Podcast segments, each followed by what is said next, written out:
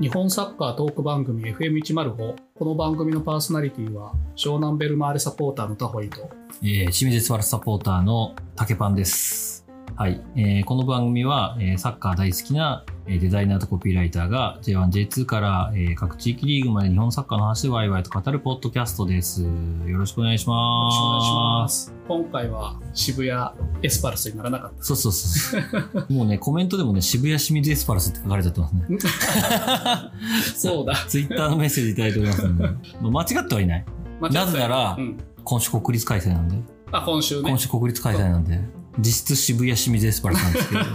あそうか今週末はい。国立やりますんで。その話もねはい。という話も含めてね、うんちょっといろいろお話していきたいんですけど、まずはお便り、お便りなのかな いただいておりますけど、ありがとうございますこれ先週話した、うんあの、ロッカー番号問題。 全く問題じゃないんですけど、えーいただいておりますよ。これはあの、タホイさんは、はいあの、サウナとか行った時にロッカーの番号を気にすると。私は気にしませんという話なんですけど、僕もね、これ気にしないエピソードね、早速昨日ありました。マジで昨日僕、フットサル行ってたんですけど、うんうん錦糸町のフットサル場だったんですけど、はいロッカー入れるときに、うん僕その日、イのユニフォームを着てたんですよ。だけど、あの、全然意識せずに、入れて、31番に入れてたんですけど、うん横33だったんですよ。 33でええ やんそれ全然空いてました、33も。 全部空いてたんですけど、全然何も意識せずに、31に入れてました。あれ ?33 着てるけど31入れてる。そんな中皆さんの皆さんどうなんですかねどうどうだったでしょう僕はそんな奴はいないと思ってるんですけど、ん MHK さん、ありがとうございます。えーお風呂屋さんの靴箱は背番号で選びますといただいております。MHK さんも湘南サポの方ですかね。そうです何番を入れるんですかね多分ね13か28あー平岡太陽。あーはい。あ、 これは MHK さんの好みをご存知だからそうってことそうですかそうそうなんですすごい。いやー、いろいろね、いただいてるんですけど、はいえー、じゃあ、ジョニコさん。はいジョニコさんは、えー帰りの電車で聞こうと試みるも冒頭で吹き出しかけ、咳払いをしながら一度断念しましたと。ありがとうござい ます。あれですかね。渋谷エスパルスのところですかね。そこだねはい。去年の岩田線の日に爽やかで、あ、食べた爽やかの雑炊美味しかったなと感想もいただいてますが、番号は気にする派ですといほらただいております。ほらほら2票入ったよおやおやおやおや。えー、スーシーさん。そう、先週の爽やかの話についてもコメントを皆さんいただいてますね。爽やかが時間が読める一巡目入店したいがために早い番号の整理券ゲットのため、結局閉店前に並びます。ちなみに焼き野菜カレーを追加してカレーソースで食べる派です。そうなんです、僕、私も。ただちょっと説明難しいかなと思って、うん多分先週言ってなかったような気がするんですけど。言ってましたっけ何をカレーの話。爽やかはカレーも美味しいんですよ。それね焼き野菜カレー。そうあの雑炊以外にもカレーがあるなんてって思ったカレーありますよ。カレーいいですよ。ハンハンバーグね、メインは ね。そうついてないからメイン。で普段気にしない派ですが、番号入力生産タイプの駐車場の時は、止めた番号を覚えやすいように選手番号を選びます。あこれはでも合理的ですね。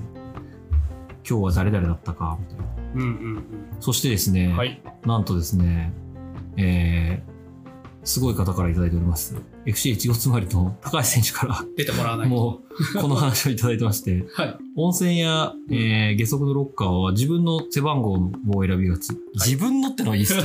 22番ねはい高橋選手あ、そうなんだ。22番。すそうなんですいごい。相手だければ適当な番号だけど、この番号はあのチームの誰々みたいに忘れないために人を思い浮かべてます。あと余談ですが、神社のお賽銭はいつも背番号の金額を入れます。完全に願掛けのいいですと。えー、22万円入れるってことですかね。そんな入れ てるのそんな入れてるの 不合じゃん22円。再選じゃないじゃん賽もう銭。 札束でいい。札束でいやいやーあの高橋さんの22のエピソードは、うん高橋さんのツイッターに書いてあってあのミラーのカタ選手がえー、なんかその発端だということでね、結構そのツイートもそうなんだ。感動的なえー。感動的は言い過ぎか僕が見れてない、見ないと。チェックしてあ、ます本当だ。でしょいい話でしょすごいえー、カカ。なるほど。そえうなんです、ー、22番。つい最近、リツイートされてます。でしょありがたい。ありがたいっていうか、見れてよかった。あとね ウッチーとかね22番。 22は22番って誰だろうな、僕。僕の印象に残ってるのは。あんまりないかもしれない。清水だとうん割と背番号で言うとうん23っていう出世番号があってはいはいはい。岡崎真嗣の番号がうあんうっんてこれが結構ね大事な番号なんですよね23番出世番号結構多いよね。あそうなんですうかんうんうん。なんか湘南だと高山薫とか香川とか23じゃなかったもそうういえば。なんか多分清水は岡崎から始まっててそれ以降こう期待の若手がつけていくなるほど。鈴木優衣とかつけてたんですけどうんうんうん。っていううんあ、そうだ番号ね。です鈴木優とう23番。んまああと清水って面白くてうん。 10番つけた人間ってめっちゃ少ないんですよあ、そう。日な本人。なぜかといううと、いや、そもそも、なぜかといううとん、沢登さんがずーっとつけてたんだよ。偉大すぎて。偉大すぎて。あうの、ん J リーグ固定背番号制になってからうんう、んずーっと沢登さんだったんですよ。うんなので、それ以降で言うと、わかりやすくて、うん藤本淳吾、大前元気、えー、白崎良平と来て、一瞬空席があるんですよ。うんみんな移籍しちゃうねっつ って。で、からカルリーニャスジュニアじゃないですか。だから5人しかいないんじゃないですかね。うん。あ、そんな背に番号10つけた人って。沢登り時代が長かった。めちゃくちゃ長いです。そういうことか。なるほど。そうなんですよ。背番号変遷的に言うと。そうなんだね。こんなチームあんまなくないですかあるのかな確かに。確かにそうだね。 ?10 ってそんなにいいんですか湘南って。 10、まあ特別な番号ではあるけど、まあ最近はね、ずっと山田直樹をつけてて、うん。まあその前は菊池大輔っていううん。ユース出身の選手を長くつけてたけど、ちょっと直樹と菊池大輔の間はいろいろこまめに変わった時があったね。すいませんそれより前は僕ちょっとサポーターになる前なんで、いろんな古参サポーターの方に教えてもらわないとという感じです。すみません、僕、嘘をつきました。嘘かいな。二人抜けてました。誰か抜けてた。小林大吾と河合陽介なんですけど、はいはいはい。小林大吾もうん。移籍しちゃったんですけど、うんうん河合陽介に関しては、なんかね、10番1年だけつけたんですけど、うん。翌年大前元気になるんですよ。あれでし ょあのーちょっとかわいそ うな。庄内 TV のレポーターと結婚した人そうでしそょうそうそう。ちょっとかわいそうな ね。あのダジャレかわいは、あ、かわいだ けにね。あのまさかの、奪われてしまいましたまけど。さかのダジャレ入れてきたか。そうでもやっぱね、少ないんですよ。沢登さん長かったがゆえに。まあでもそん、ね、今のところ両手いってないからね、うん。この30年の歴史の中で。あとね、長いので言うと、ちょっとちょこちょこは間変わるんですけど、うん。ざっくり言うと3人、ほぼ3人しかつけてないっていうのが6番なんですよ。お、6番。大江の木克美、うんうん。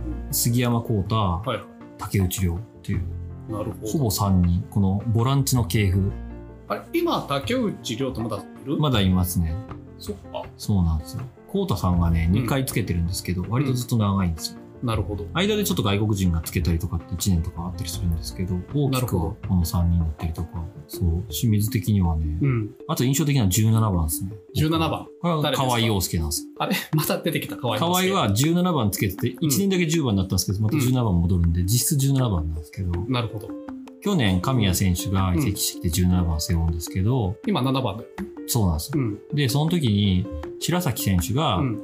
神谷選手に、うん。言うんですよ。神谷選手んが会見で言ってたんですけど、白崎君から、うん。あの17番は偉大な選手がつけていた番号だから、うん。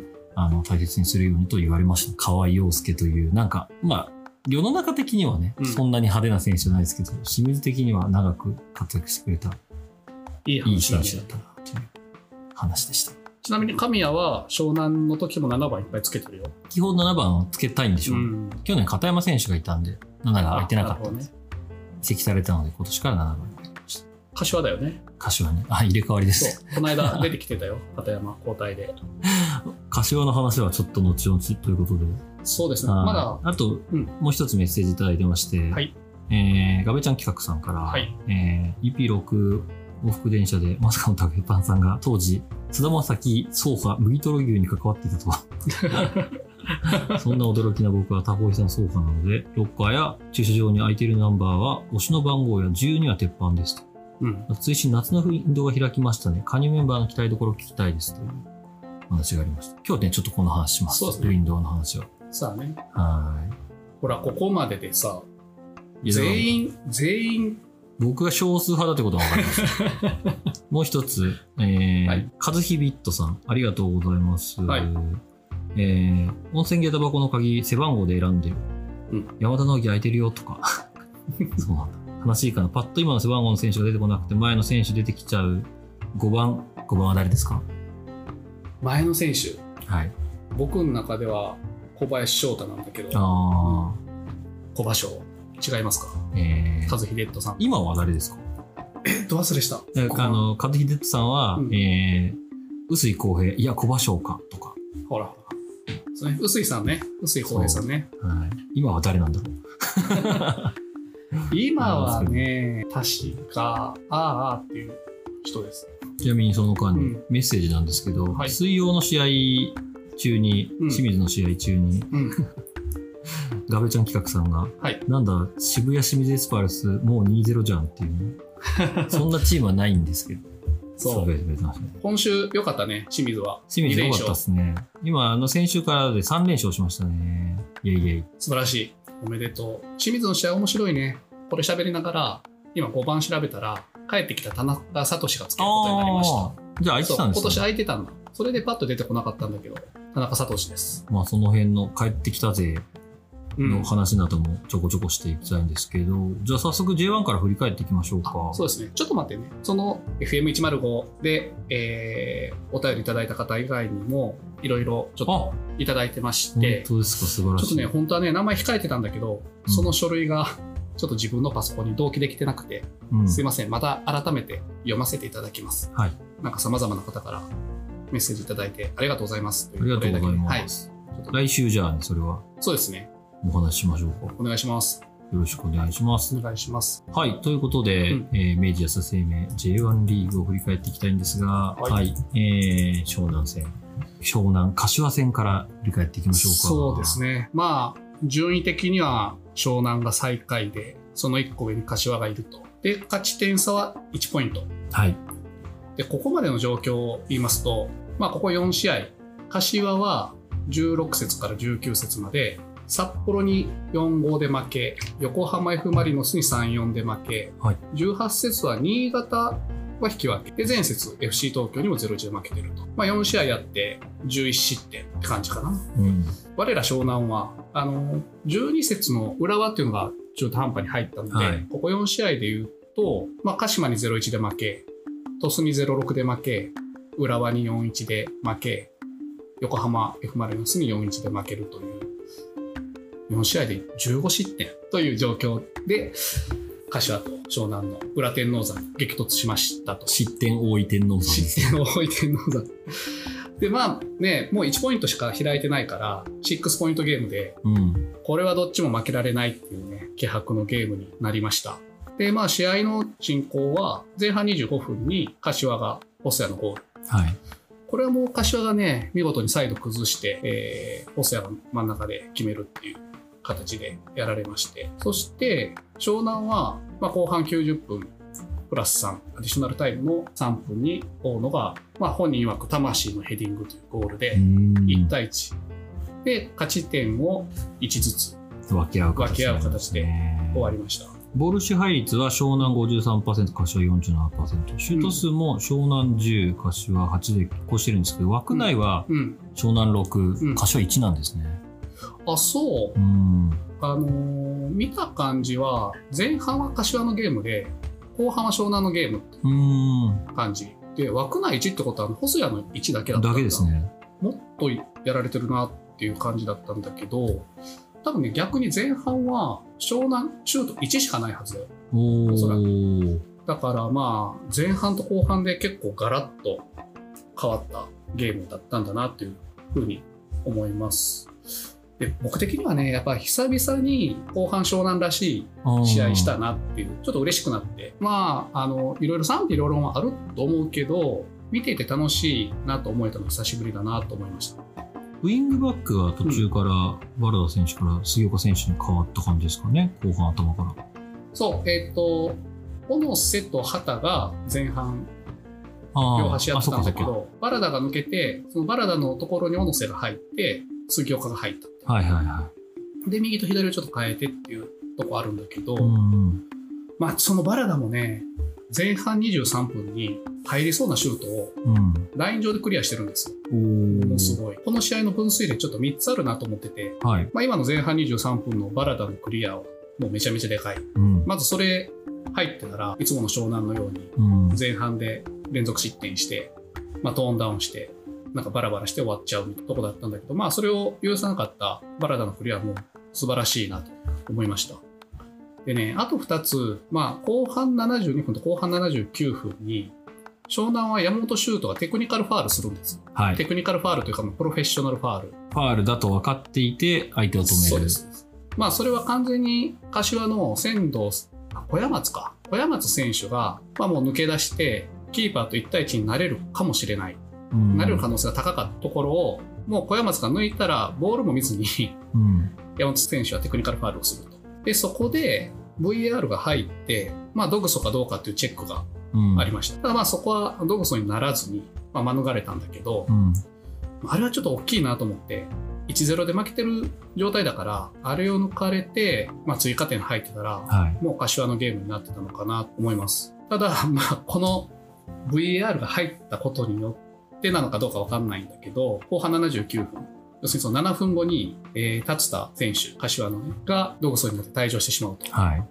ここも、まあ、これはテクニカルファールというか、まあ、達田もテクニカルファールのつもりだったのかもしれないけど、えー一回ね、多分審判の方からは、達田のそのホールドした手がうん。見えなくて流すんですよ今村さんが出身だったんだけど、ノーファールっていうジェスチャーだったんだけど、まあ、VAR のレビューが入ってオープンフィールドレビューしてで、えー退場になるとこの時のね達田がね ダゾーン見るとああやっちゃったーっていう言ってる。る口の動きになってるの、うん、もうみたいなちょっとそれは可愛いなと思った次第ですが まあやっぱそれでもう押せ押せというかそこからはずっとそこからはというかまあ後半はだいぶ湘南のペースでうん。まあ、柏は耐えてる感じだったんだけど、多分、達田の退場は、井原監督にとってはかなり大きかったんじゃないかなと思ってて、うんゲームプランが狂ったというところで、もう、防戦一方で、最後、大野選手が、まあ、ヘディングと押し込んで追いついて終わるといった展開。まあ、こう今日の話でね、やっぱ達田選手、清水出身じゃない。はい。その辺はちょっといろいろ聞いていきたいなっていうのは思ってます。かなり特定の選手の話になっちゃうんで、うんちょっとデリケートではあるんですけど、うん達田選手の良さって何だと思います身体能力が高い。僕は違うと思うんですよ。あ、そうなんだ。はい。キどこックです。あ、キックがうまいの。キック。へー達田優吾はキックの選手だと思います。ああそうなんかあの柏のサポーターでも見てると達田を擁護する人結構いるな、うんあの今回の試合の2つぐらい前の試合もちょっと退場しちゃってるけど、まあそうディフェンス陣のね負担がでかすぎるうん。からもうちょっとそういうのなければもっといいパフォーマンスできるはずだっていう声は結構聞くねうん、達田優吾の欠点は、うん、ヘディングが弱いん ですよ。ああそう清水の時からそう、そう思ってました。 結構身長あるよね身長はめちゃくちゃあります。91とか2とうんうかんあると思うんですけど、うんそう。へーまあ、ちょうど柏と入れ替わりで高橋祐二選手がうんあ締めてきましたけそうどだよね、うん高橋祐二選手はヘディングが強いです。そうだよねそれから足元はそんな強くないです。あ逆なんだうん。ここが入れ替わったなって感じがしますけうんど、達田選手は、そう、そんなにヘディング強くないんですよね。うんあの、まあ、ほ細長いっていうのもありますけど、うんうん。っていうのと、こん今回のプレーに関して言うと、うん完全に落下点予測ですよね。まあそうだねこのよく出てくるね達田選手が、うんあの、少し前目に落ちると思ったところが、ボールの伸びがあったからうん裏に抜けられちゃって、後ろから倒した感じだと思うんですけど、なんかこの、このワンプレーだけを見て思っただけなんで、うんちょっと全てを分析してるわけじゃないですけど、達田選手のこのヘディングがあんま強くない部分って、この落下点予測なのかなって気はなるほどちょっとします が。でもセンターバックなのにうん、なんかね、やっぱそ、そこがね、あんまり強くないなっていううんところは。ただ、足元うまいのと足速いです。あー足は速いです。いい選手だなというイメージあるんだよね僕でも、達田一番好きだった時は、右サイドバック達田優吾の時代なんですよ。そうなんだなんかロティーナの時それよロりテ前ィーナの時、えーヤン・ヨンソンの時に、うん全員180以上みたいなうんディフェンスラインを築いてた時があって、うんうん結構、最初ね、サイドバックで始めたんですよ。うんうん清水って伝統的に、まあ他のチームもそう、センターバックちょっと経験がいるから若手ってサイドから出るじゃないですうか。んうんあの、三浦玄太とかも最初サイドバックでしたけど、ああなるほサイドバック立つたはね、うんダイナミックでう、んキックうまいんで、すごい良かったですよ。どへえそれがセンターやってるからあれなのか僕は、そう思ってるタイプです。あとね、なんか去年、ダゾーンの番組で、ロティーナがいた時のドキュメンタリあー、あ清。水の。俺、あれ見て、タツタはちょっとさ、あのロティーナとは合わなかったんだなっていう印象は、なんとなくある、サッカー IQ みたいなサ話ッカー IQ でみたいなところ。言うとなんかよく言う、やっぱサイドにいるうと、んサイドの動きってうん180度に限定されるから、うん。こっちの方が、まあなんかタイプ的には向いてる選手もいるし、360度だと難しいよね。なんだ、なんかね、フットボールネーションという漫画の中にああ、フットボールネーシ出ョてン。くる、うんえーユサというサイドバックの話で出てきました。へー本人はボランチやりたいんだって言うんですけど、あの、視野、うん。 360度よりも180度にした方が向いてるうんタイプの選手なんだっていうので、なるほど。サイドバックをやるんですけどね。なはるほどね。そうか。勝田選手ね、やっぱ、こうやって清水出身の、まあ、清水出身とか清水に所属してた選手の話を聞けると、このラジオの意味あるなと思って、うんポッドキャストとか。まあ、なかなかいい話聞けたい。なそれで言うとう、ん。一、人ね、うん。湘南にというお話あが、今ね、はい。どうなんでしょうね。僕は来てほしいけどね、ディサロえーディサロ・アキラ・シルバーム選手。ー。うん。えーが湘南に移籍するのかどうかみたいなお話が出てるっていう状況ですね、今。まあ、マチーノとめっちゃ仲良かったから、あ、そうなんですかそう、マチーノからね、話は聞いてると思うのよ。町野と仲良かったんだ。なんで北九州の時やってるからね。あ、北九州の時そっかマチーノとディサロとあと湘南から行った鈴木邦友という選手がいたんだけど、はその年にすごい勝ってディサロも多分18得点ぐらいい。してそう、あの、二桁取ってましたそね。うそうそうでねマチーノのなんかあのー個人インタビューっていうかよく自分の部屋ちょっと見せますみたいなうんうん。企画でディサロのあのユニフォーム交換したユニフォーム飾ってあるぐらいだからへー、仲良しなんですね。仲良しで話は聞いてんじゃないかなと思うけどねうん。リサロ選手はね、うんえーイタリアハーフというんですかね。うんあの、お父さんがイタリアの人で。うんはい。日イハーフですね。お母さんって 歌手なんですね。知らなかそうっなた。の そうなんだお母さん歌手だということで、何の歌手今、何を歌ってるんやろ、小山瑞希さんというシンガーソングライターのうんうん方らしいですへーね。ちょっと僕存じ上げないですけど、そういう、ああ、なんかあの、コーラスとかで、うんあの、有名な歌手の方のに入ってたりとかするようなこともあるみたいですね。なるほど森高千里さんのやつと参加して,、えしてるみたいですけど、これはマジで初めて聞き ました。初めて知りましたね。はい。っていう情報なんですけど、まあ、三菱洋和出身でー、うん法政大学を経て、うん北九州、当時 J3 の北九州に入って、うん北九の J2 の時に点たくさん取って清水に来ましたという選手ですが、清水ではね、なんかなかなか点取れてなくて、去年も山形にレンタルで行ってたりとか、今年はちょっと取ってたりはするんですけど、はいはい現状ね、ポジションが難しい。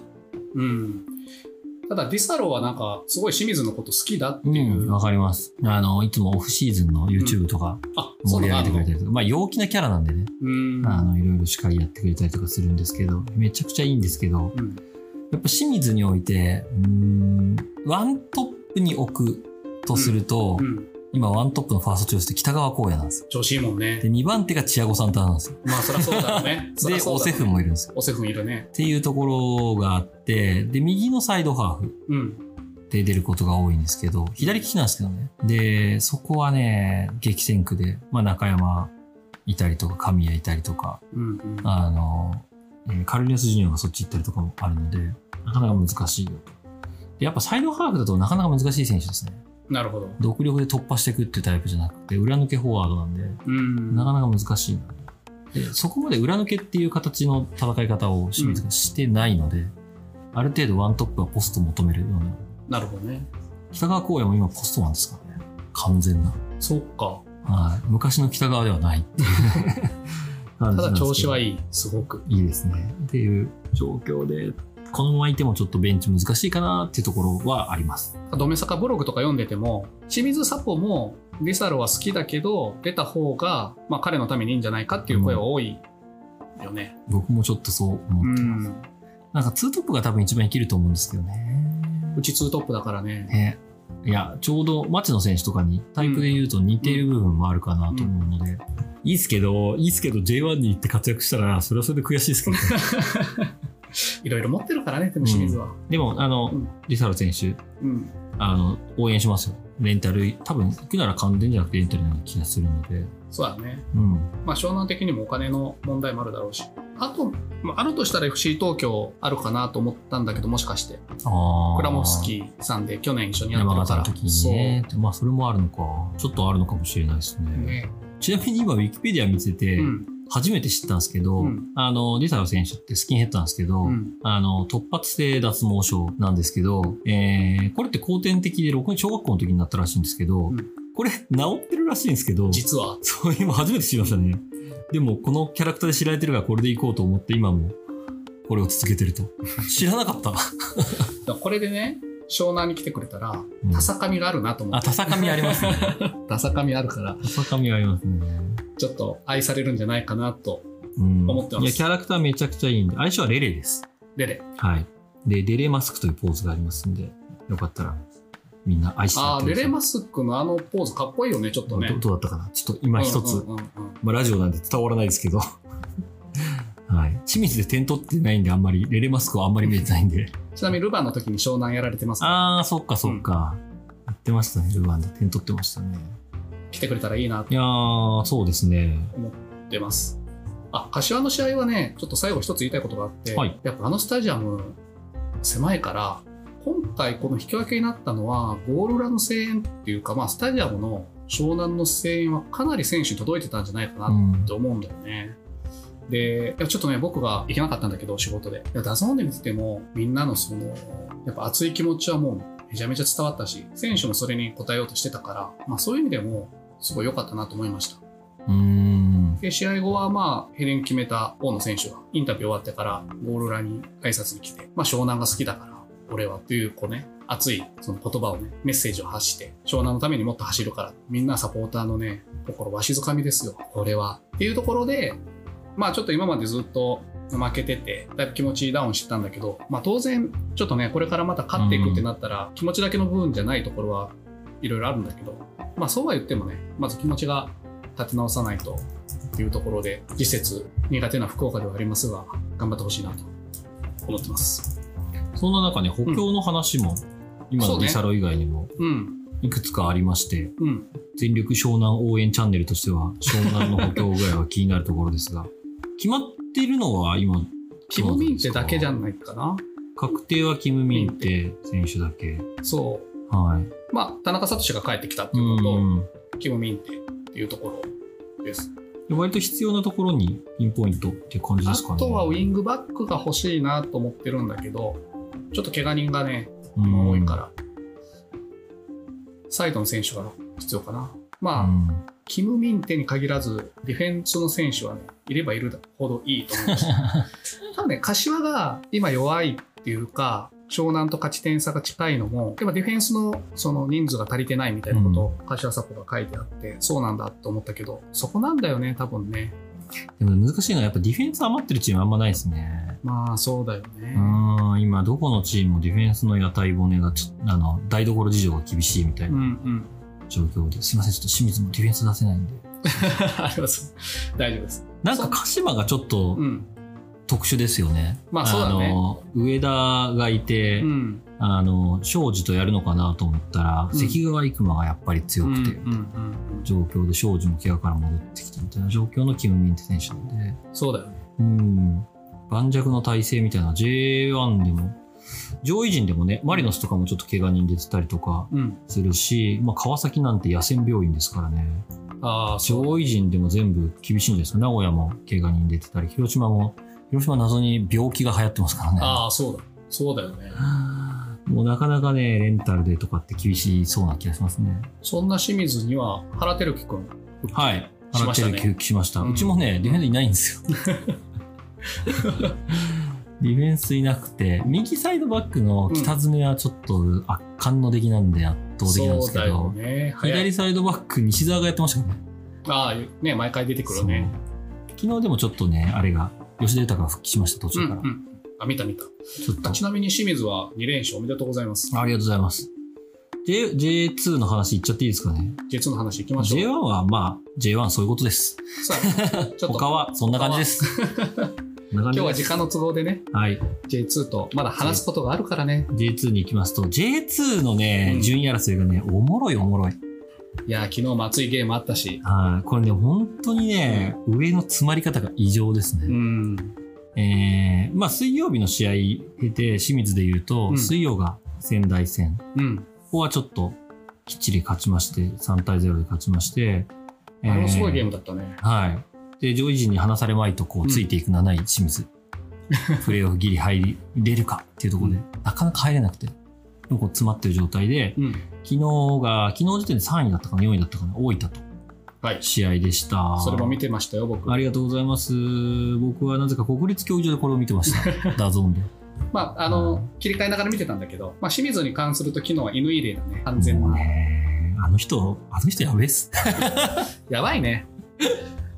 ちょっとここまでとはっていう、そのコンディション落ちてなさげ、なでも、さげというか。あの、うん。昔の乾知ってる方が今の乾見ると全然、あの、あの頃の乾じゃないんですよね。ああ、そうなんだ。うん。やっぱ真ん中にいる、真ん中乾なんで、どっちかっていうと、あの、セレッソ時代の乾に近いかもしれないですね。なるほどね。シャドウの位置になって、まあ、昨日の展開で言うと、えーまあ、ちょっと相手ゴールキーパーのミスを乾選手うんがうん。さらってというか、パスくれまして。そうね。あれは、相手ゴールキーパーがちょっとね、そう。でもその後のキーパーかわしても、やっぱちょっとテクがあったかなというところで乾選手決めて、ただ後半ちょっと追いつかれて、後半結構ね、防戦でしたね。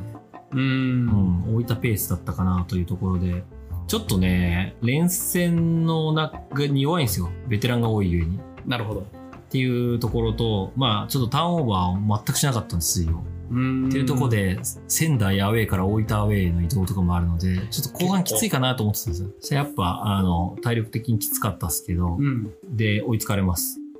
ただ、後半18分。いやー、圧巻のね。あれこそサッカー IQ じゃないですか。ねえ。カウンターかうらん、思考っぽく、すちょっと一瞬ペースを抑えて、味方の上がりを待ち、上がらせたのに、使わずにミドルっていう。そう、あれ、大分の選手も、なんか寄せるに寄せれないっていう感じだったそんう、だ味よ、ね。方、あの、清水の選手が結構、何、3枚ぐらい上がってきてたんで、そっちのマークつかなきゃいけないし、ちょっとね、あの、やっぱパスの流れがあって、うん、乾選手決定的なパスをここまで何試合も出してきてるので、でいうとちょっと乾選手パス出してくるだろう感もうあっん。て、乾選手の寄せが甘くなりましたね。そんな時は打つよっていうね。どうしようもないじゃん、みたいなね。 しかも結構距離あったもんね。結構距離ありました。あれねミドルって言いましたけど、まあロングシュートですね。そうだよね。決めましたね。いいコースに巻いてい。やーすごい。試合が終わった後の乾のヒーローインタビューの時でも清水の選手は相当盛り上がっあれすごかったですね。清水の選手が盛り上げちゃって、乾が聞こえね えよレポーターさんの声聞こえないっていうう、んあの雰囲気の良さはすごいて、ですね、今チーム状況いいんだなと思いましうた。んいじられてるそうベテランがいじられてる感じはねういいんで。すねあの2枚看板乾権田という2枚看板のうん。あの権田選手のことはみんないじれない んで乾選手をいじってるそうか、今度はいじれないいのじれかないですね真面目すぎて結構本気で怒るもんね。冗談通じないんで、ねうん、そういうところもいいとこなんですけどはいっていう状況でねちょっとあの長崎うん。大分と上位陣倒せたのは結構大きいかなと思っていて、そんな中で昨日 J2 で言うと、うんえーまあ、僕が見に行った町田ベルディとはいいはうい。試合がありました。この話は、もう、本節しないわけにはいけないよね。びななんなんでしたっけこのマッチ東京ダービーじゃなくてなんか名前ついてますよね東京クラシックラコクラ東京クラシック東京クラシック。あのリップスライム感のある ね、えー懐かしいな名前でしたけど、うん、東京クラシック、うん。えーでした行ってきましたよ国立3万8000人入りました結構 J2 の記録素記晴らし録いかでなんかすだよ ね。ね。まあいや、J2 の記録はね、あの、上から全部新潟が持ってるんで。そうか。そうか。あの、圧倒的に新潟うんうのん、過去の新潟の集客してますので、全然及ばないです。なるほど。 ミックス案に全く及ばないです。なんですけど、町田的にはね、うんあの、過去一入ったのが今年の清水戦の1万人ちょっとだったんで、町田ホームとしては圧倒的に入って、まあ、あの、一般無料招待もありましたけど、まあ、関係者、あの、サイバーエージェントの皆様枠みたいので僕もちょい行かせてもらって、あの、ファミリー、ファミリーエリアで、それはそれでちょっとね、いい感じでしたよ。うん。あ、そうなんだフ。ァミリーで見に来てて、でもまあ、ある程度、ファミリーがサッカー興味ある人が仲間を連れてきてるので、ある程度盛り上がりがあなってる、あの、いい空雰囲気の空間を作れてたかなと思いました。いいね、それは。ただなんか、町田の試合前のゴール裏のコレオがうまくいってなかった崩で壊すね。してたっていうのを 見て、なんか、崩壊してるかどうかすらもわからないぐらいの画像だったんこれだけなんど、だろうっ ていう。ゴール裏が人が人数が少なすぎて、コレそオう形成できませんみたいやな。っぱ、あの、ゴール裏のサポーター勢みたいなのは、やっぱ数が少ないは少ないですよね、町田は。それは清水戦の時も思いましたけど、うんヴェルディの方が。ヴェルディ普段アジスタスカスカなのに、なんか、いっぱいいましたね。なんか昨日もう、ホームジャックししてるんじゃないかっていうぐらいベルディいたってはいいう印象あるけど。うーんと、全体としてはやっぱ青のが多かったですけど、うんヴェルディゴール裏が緑に一周してる状態で、なるほど。あの、彼らの声が大きかったんで、まあ、あの、町田の家族たちも、うん。ヴェルディの応援に乗っかっちゃってましたけど 子供たちが。ベルディのちゃんとね、結構いいんだよね。あの、乗りやすいというそかうそうそうそう。あの、日曜日よりの死者のやつとか、カモンベルディとかね。カモンベルディとかね、カモンカモン、懐かしい。まあねあの、初めて言いますけど、僕うん元ベルディのバイトなんでね。あ、そうなんだ。はい。そうなんだ。 はい。えー2001から2004までバイトしましたね。バイトイベントスタッフ、日テレあのそういグうルがあーんのプでね、イベントスタッフえで試合の日の、とか、ククラブハウスの片付けとか、ーなるほど。あの、バイトしてましたんで。なるほど。えー林健太郎とかいた時代ですね。夏あ ーそうですね。ちなみに、この町田とベルディは、なんかもうこれから因縁の対ち決ょっってとななるんぐから因縁い、感がありますよね。だいぶ出てきたよね。まあ町田のヒール感がすごいんだけど、まあ試合前で、うんえーバスケスバイロン選手の町田移籍がうん。前の週、前の週とか1週間以内に発表されてて、この時期っていうところで、うんおいってなってる部分もあったりとか、まあ町田スタイルっていうのが基本的にはね、ちょっとなんかダーティーなんで町田って。そうだダよーティーとね。いうか、あのーなんていうんですかね、勝つための戦い方みたいなのをするんです、うんで、試合展開で言うと、えー前半2分に藤尾選手のゴールでうん町田が先制して、えー安井選手のゴールで前半38分に、うん。えー追加点2-0でハーフタイムを迎えますと。後半ずーっとベルディペースで、うん。えー染野選手2ゴールでベルディが追いつくという形でした。染野選手いつの間にかベルディに来てましたよね。 はい。染野が移籍、まだ期限付きだのも、この1週間とか2週間とかそうですねだよねいき。なりスタメンなんだという感じで。でボール支配率は町田30%、ベルディ7 70%という圧倒的な差だったんですけど、えーまあ僕はでも途中まで、まあ町田ってうんこんだけ攻められても点取られないんだよねって思ってて、で、結局勝つよって思ってたんですけど、まあ追いつきましたね、ベルディが。いやー、面白かったですよ。でもそれでも負けないのが町田なんですよ。あれはね、でも、上福監督も、だいぶ試合終わってから興奮してたけど、興奮って切れてたけど、やっぱ、アクチュアルプレイングタイムが短い。うん。あの、町田は町田の試合、僕も清水町田戦行った時に思ったんですけど、そうです。コロコロ転がりすぎだし、エリッキの謎の時間稼ぎとうか。ん。うん。で、あと、まあ、この試合やらなかったですけど、町田ロングスロー多かったんで、うんこの試合いなかったんですですかね、ロングスローのスロワーが。ロングスローあの吹き吹きでしょ。そう、ロングスロー吹き吹きが長え長え。そらね、上福さん怒るよって、でなもんまかあ、、確かね、その前回対戦でベルディと町田が対戦した時もそこに超切れてたらしいね。その試合後のインタビューで。ああいうのが本当にいいのかって、サッカーで。俺たちはサッカーで勝つっていう、その因縁もあり、今回のこの流れ。なんかでも町田が強い理由って、うん僕結構そこだなと思ってて、うん。あのーまあなんか、一度も J1 上がったことないですけど、んもはや王者のメンタリティで戦ってるんです よね。王者の風格あるんですけど、うんやっぱ黒田さん一人来るだけで、うんこのチームが王者のチームになってるなと思ってて、なるほど。あの、で、それが、なんか、あの、なんだろうな、ジーコとか鈴木優馬的なメンタリティっていうよりは、うん。あの、勝つためにはこうするんだぜっていう戦い方が、すごい染みついたチームになってて、うんで。それがある種ヒール的なんですけど、そうだねって。いうかもうこれ青森山田なんですよ。 そうそもそもさ、黒田さん好感度低いじゃん。でも青森山田もこういうサッカーじゃないですか。そう。あで、の、最高、最大効率でどう勝つかっていう。うん、そうで黒田さんも好感度低いしコーチのキム・ミョンヒさんもはい好感度低いんですよ、はい だからこのヒールとしてのもう輝きがどんどん増してってるよね、ヒールオブヒール。ヒール・オブ・ヒールでこそしてのプレースタイル今シーズンもういろんなチームから若手有望株をとにかくぶっこ抜くみたいなおしかも J2 チームからね、比較そう的。そうそうそうもうね、町田サポが昔から好きだった町田サポの人が気の毒になるぐらい、ちょっとヒール感出てる、今。まあでもなんか、うんいいんじゃないですか。まあそういうチームがあってね、強えし。強いし。強えし、町田。しかも町田は ねそれ、が腹立つんだよな、また。あと、プロモーションの仕方とか、うん現地の作り方とかうも、ん。なんかいいですああ、そよ。うん、今回の国立開催う。も、うん。あの、さっき言いましたけど、無料招待のやり方も、うんまあ、あの、抽選のやつも多分あったと思うんですけど、うんうん家族枠みたいなのとかが、やっぱすごい良かったなとか、思いましたね。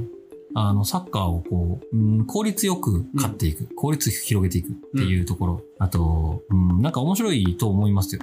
町田は。ああ、そうなんかね、これハーフタイムショーで歌ってた人が誰か分かんなかったっていうのがありましたけど。なんかすごい日がブワブワ上がってたイメージあるけど。僕はね、結構ね、町田はいいと思いますよ。あ、そう。俺は、まあ、ヒールがいるという意味でいいなと思うけど、サッカーは好きじゃないな。あのんまり戦い方。あの戦い方は。まあ、昨日の試合見たら、俺はベルディ応援してたもんね。そうそうそう。やっぱり。僕はね、僕はもう、あの、やられた時は、うんもうなんだよと思ってましたけど、もうやられたら、うんまあ、そうだなっていう。うんみんな、そうだよ、町田はっていそうなんう。だ。先に体感してたんだね、僕うは。ん。はい。まあ、でも前半もね、そのほぼベルディが押し込んでて、カウンターみたいなのでポコポコって取る。でも町田ずっとそうですからね。ああ。清水戦もそうだし、どの試合も。結局エリッキとミッチェル・デュークとあと高江かあの辺がやっぱちょっと突出してるよねで、やっぱ、あの、ディフェンスの部分でうん、最後体張ったりとか、藤原君とかねとかね、ポップ・ウィリアムとうか、んなんかその辺で、本当に守備の堅いチーム。シンプルに。で、攻撃はもう、あの、縦ポンですっていうスタイルで。俗に言うクソサッカーじゃないですかそうですよ。 アンチフットボールです。アンチフットボールアンチフットボールです、これ。そうだよねプレイングタイムの稼ぎ方はい。といいアンチフットボールのチームな んです。でもそれっこれては青森山田の時からあのうんロングスローいいのかって言われてたじゃないですか。はいはいはいあれをうんプロリーグでうんやったらこうなるぞと。でもう、んあの頃からプロじゃやらないことを教えてどうすんだって言われてたんですけど、うんプロでやりゃいいんですよ。それが今やこっうやたっぜってていう。 J2 を席巻してるわけです接よ、近してるし、僕ね、J1 でも、うん、あの、すごい多分大型補強すると思うんで、J1 上がったら。まあそうだよねもう含めて、あの、定着すると思いますよ。いやうちとか人抜かれそう J1 上がってきたらあのなりふり構わない人を抜く感じうん。やばいわでも結構ね、いい駒を取ってくるんですよね。なんか、あの、パッと見でもそんな派手じゃないんですよ。うんうんまあ、エリキ、デュークみたいなのはありますけど、下田北斗とか、安井とか、そうだね。そう、あの、松井レンジとか、うん平川優とか、渋いよねっていう。そうだねでも、的確よねっていうところが、その辺はね、多分ミョンヒさんのね、そうあれがあるんですよ。好感度低い男ナンバー2。ナンバー2は、やっぱあの、トスというのをやりくりしましたからね。そう。よく知ってるあの人。だからもう、この組み合わせに、あの、お金を持たせてしまったら、うん。強えよっていう。 ね、あと余談だけど、ゼルビアのベンチに柄の悪いスタッフがいるとかって言って、面白の、試合が終わるたんびに、なんか罵声は相手に浴びせるだかへらなんだか。ーまあちょっとみね、ツイッターで見た情報ミョンヒださんじか、ゃないですから なんかね、スキンヘッドの人って書いてあったけど、面白の、それでスタッフ見たらスキンヘッドの人2人いて、いっぱいいますだろうと思って。まあ、でもね、盛り上がってるということはね、間違いはないので、はい。でね、うんこの試合にねうん、関係する話が一個あで、J2 の順位のお話をすると、うんえーこの1位2位対決が引き分けました。はい。で引き分けたことに、ベルディは、まあ、実質勝ち点2を落としたと。うん。もうね、町田は上すぎるんで僕らはどうでもいいです。ただ、まあ、13ぐらいなら、で、清水がこれで13になったんですけど、うんもう一時期19ぐらい離れてたんで、ちょっと町田は、あと負けないんで町田。これからわかんないよ大崩れしないです。これからわかんないよ。怪我人が出れば、そこそこ出てるんですよ、今も。うん夏に多分もっと補強します。ムカつくな。ムカつくな。なので我々は今2位から7位までの中に、はい。がなんと、うん。勝ち点差3です。そうだよね。 しびれる。 7位の長えーベルデ崎ィが、 44、うんえージュビロ44、甲府43、大分42、清水41、長崎41、ここまでが、えー、7位いでやす。ーこれしびれるね。これはしびれる。ここがバカ面白いんで、うん。その下だけちょっと5離れちゃってるんですけど、まあ、それでも強いチームが、まあ、群馬はだいぶ前線してるなう。ん、あと、藤枝も前線してるなっていう感じあるけど、岡山、山形、仙台とかは割と昇格候補だったんですけどね。そうこだのね。辺にいますという J2 面白いんですけど、もう一個ね、うん青森山田話があるんですよ。何ですかでまだね、まだまだ青森山田勢取ってくんじゃないかと。段崎の話とか、はいはい。柴崎の噂とか出てますけど柴、崎も出てるね。うん。出てますけど、うんえーもう一人いるんですよ。もしかして J1 の違うんですよ。あ、J1 誰ですか松木玖生がいるじゃないですか。あ、それはないんじゃないですか。まさそかれの。絶対ないですよ。 絶対ない。あ大丈夫大丈夫。いるわ。清水にいるわ。あ、神谷神谷。神谷は行かないと思います。あれ あそん、な神谷あんのかわかんないけど、神谷だって青森山田だからな、青ね。森山田ですね。 10番つけてるぐらい違の。うんですよ。青森山田うがん。優勝した時のメンバうんー、。初優勝。青森山田初優勝って最近なんですよね。出てくる青わ、ね。森山田初優勝、えー優勝メンバー。まあ、うんそれこそバスケスバイロンがいました。うん。えー、段崎がいました。うん神谷の時はね、優勝してないです。うん。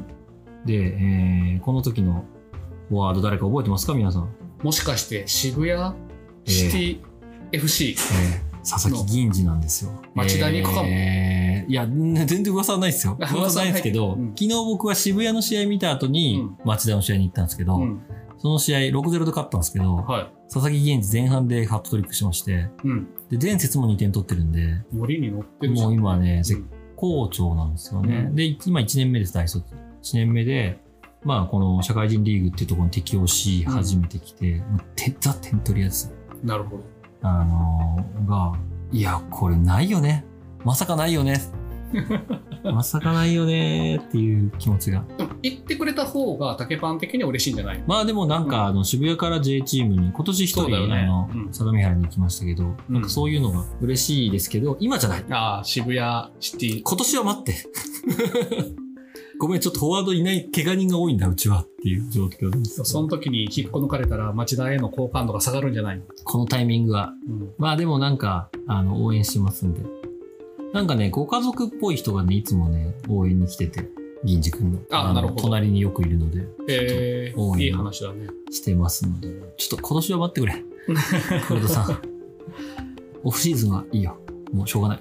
もう黒田さんは本当何かと好感度が低いエピソードいっぱいあるよねあの人はまあ一応反論はしてるんだけどさただバスケスバイロンにとっては第二の父親みたいな存在なんだってね、ん。黒田さんはやっぱそのあの家の状況がうん。あんま良くなくてでも青森山田に呼んでサッカーを続けていける環境を作ったのは黒田監督だからまあそんな黒田監督に来てくれって言われたら問われないという話をまあ聞いたけど聞いたけどとかまあ見かけたけど記事でそれにしても今このタイミングで呼ぶ っていうモラルの問題はまああるにせよヒールの裏側もね、そう見ていきましょ一応う。はい。黒田さん的には俺は言ってないインタビューでは言ってましたバスケスバイロンを呼びたいとは言ってないおー、なるほどね。でもそんな黒田さんなしでバスケスバイロン入るわけないでしょっていう、 そういう、そのあたりやっぱあるんですよ。まあ、最大効率で J1 に行くっていうことを考えると、ん。あの、2位ベルギーから戦力を抜くっていうのは、まあそうだよね。効率的なやり方だと思います。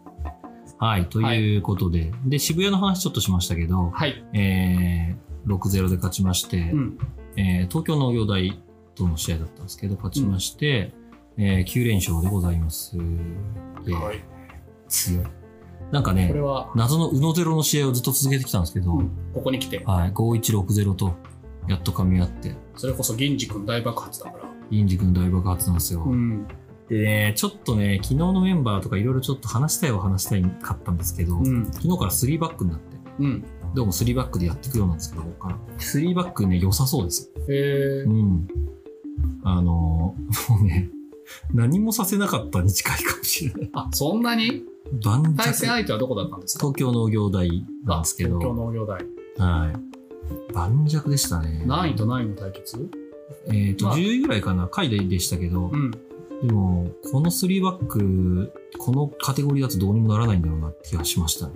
なるほうん。あの、縦横無尽に、3バックなんですけど、うんまあ基本、あの、ロングキックが、こう、放り込みじゃなくて、うんサイドに綺麗にサイドチェンジでう流んして、フリーを作るみたいなのができる形になったので、このウイングバックなるほ2枚に向けて、あもう今ちょっと盤石の状態で、この先、まあ、今実質、今2位なんですけど、2試合少ないんで、実勝質ちの時は実質首位なんですよ。毎回出てくるキーワード。実質首位。実質首あ位。の、全然試合数が埋まらない。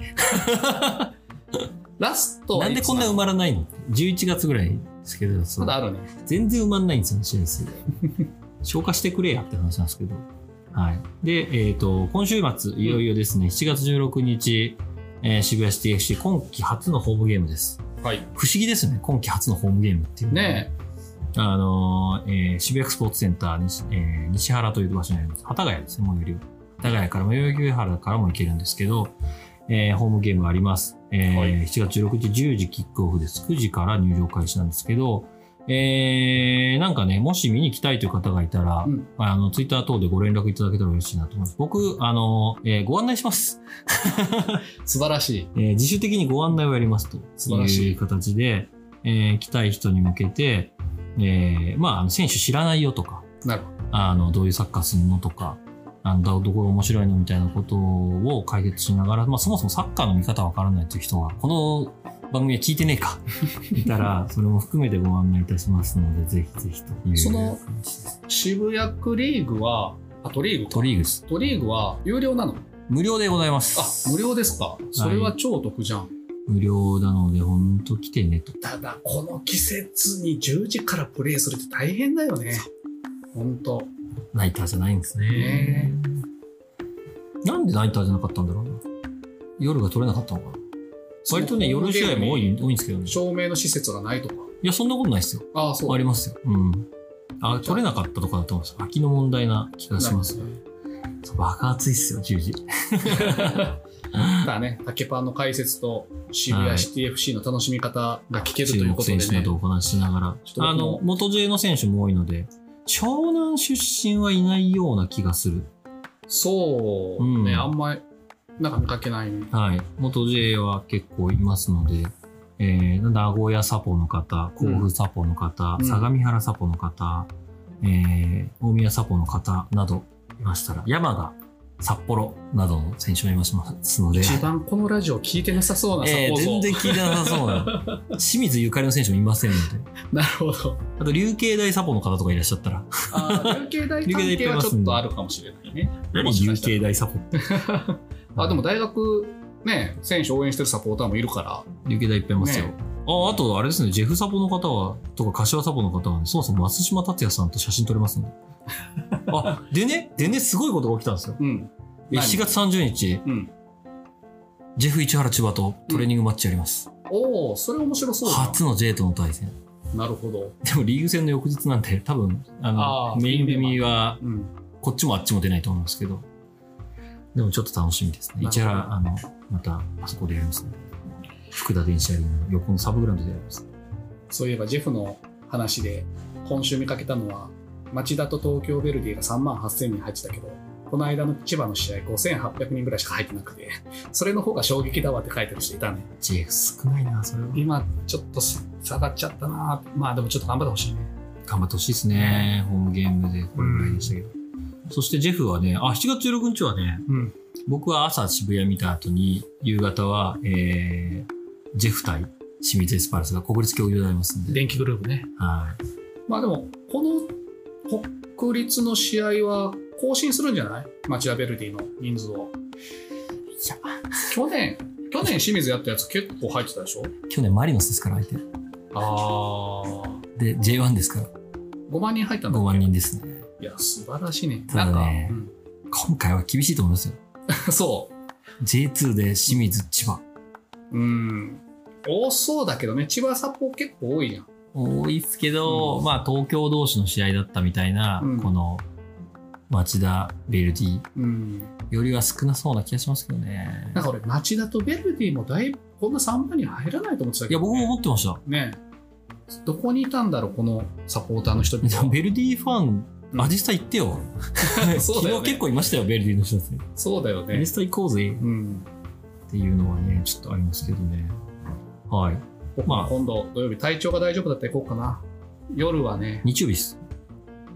あ、日曜だっけ日曜試っ合す。あ、日曜日だった日曜日っす、日曜日っす。16日。マジで俺それだったら清水の試合行けてたんじゃないもしかして。夜。よ行きますよ。行きましょうよ。 湘南、湘南の試合がね、そんな土曜日っすよね。あれ、じゃあ見間違えてたな。あれ、湘南も日曜日ですよ。湘南も日曜か日曜日です、日曜日です。そうか、天皇杯があるから、あ、そうか、そうか。日曜日です。俺がかぶってまし単純た。に間違ってたのか。わかりました。ぜひぜひよろしくお願いします。はい皆さん。はい。という感じで今日も長くなっちゃいましたけど。いい感じでした。ということで、日本サッカートーク番組 FM105 お聞きいただきありがとうございました。よかったらまた聞いてください。Twitter のハッシュタグ FM105 でツイートしていただくと、このポッドキャスト内でいただいた内容をえー読み上げていきたいと思ってますので、えーぜひお願いします。今日ね、読めなかったんですけど、実はブラジル体操についてどうみたいなおハッシ知ュりタグたい来てまして、ただね、僕もね、タホイさんもうね、んサッカー部じゃないんで、ブラジル体操無知なんですよ。いや、俺、サッカー部。あれで、しかも、バリバリブラジル体操やってた。中学校。待ってください。うん高校までサッカー部だったんですか高校までサッカー部。俺今初めて知りました。そう。あのでね、教えてブラジル体操。俺いつもブラジル体操やりたいんですけど、やり方がわかんなくて。ちょっと待ってね。今え、ここここででやると、こうやって、1、2、3、あ、わかります、わかります、わかります、わかります。 1、2、3とか。これはね、最近やらない、見ないけど、あの、股関節をこうぐるぐる回したりとかね、それでも、うんあの、やっぱフットサルとかだとアップでやってる人多いですうよ。んそうそうそうブラジル体操。フットサルは多分ね、ブラジル体操やってた世代が今やってるんですよ。そうそう。で、誰か教えてくれたらいいのにと思って、あーあれちょっと難しいじゃないですか。難しい。あと間違ってやってたら恥ずかしいなって思ってるんで、ちょ っそうとね次回ブラジル体操について、そうね、ブラジル体操。何その特集って いう。教えてください。そうだよ。しブラジルといえば静岡。いや静岡といえばブラジル体操に。別にやってないです、あんまり体育の授業とかではやらない です。普通の体操やってました、体育の授業。あれね、15人ぐらいでやるとね、すげえ威圧感あるんだ よね。アップ中に声出すと。もうちょっと軍隊美があるんだよね。あれブラジル体操。いやでもねみん教なでえてやほるしい、と教。えてほしい。うん。はやりたい。はい。い。じゃあ、そういう謎の、そうですね。など、ちょっと取り上げていただきたいトピックがあれば、は遠い。慮なく言ってください。はいハッシュタグ FM105 です。では、今週も聞いていただいてありがとうございました。ありがとうございました。それではまた来週お会いしましょう。また来週はーい。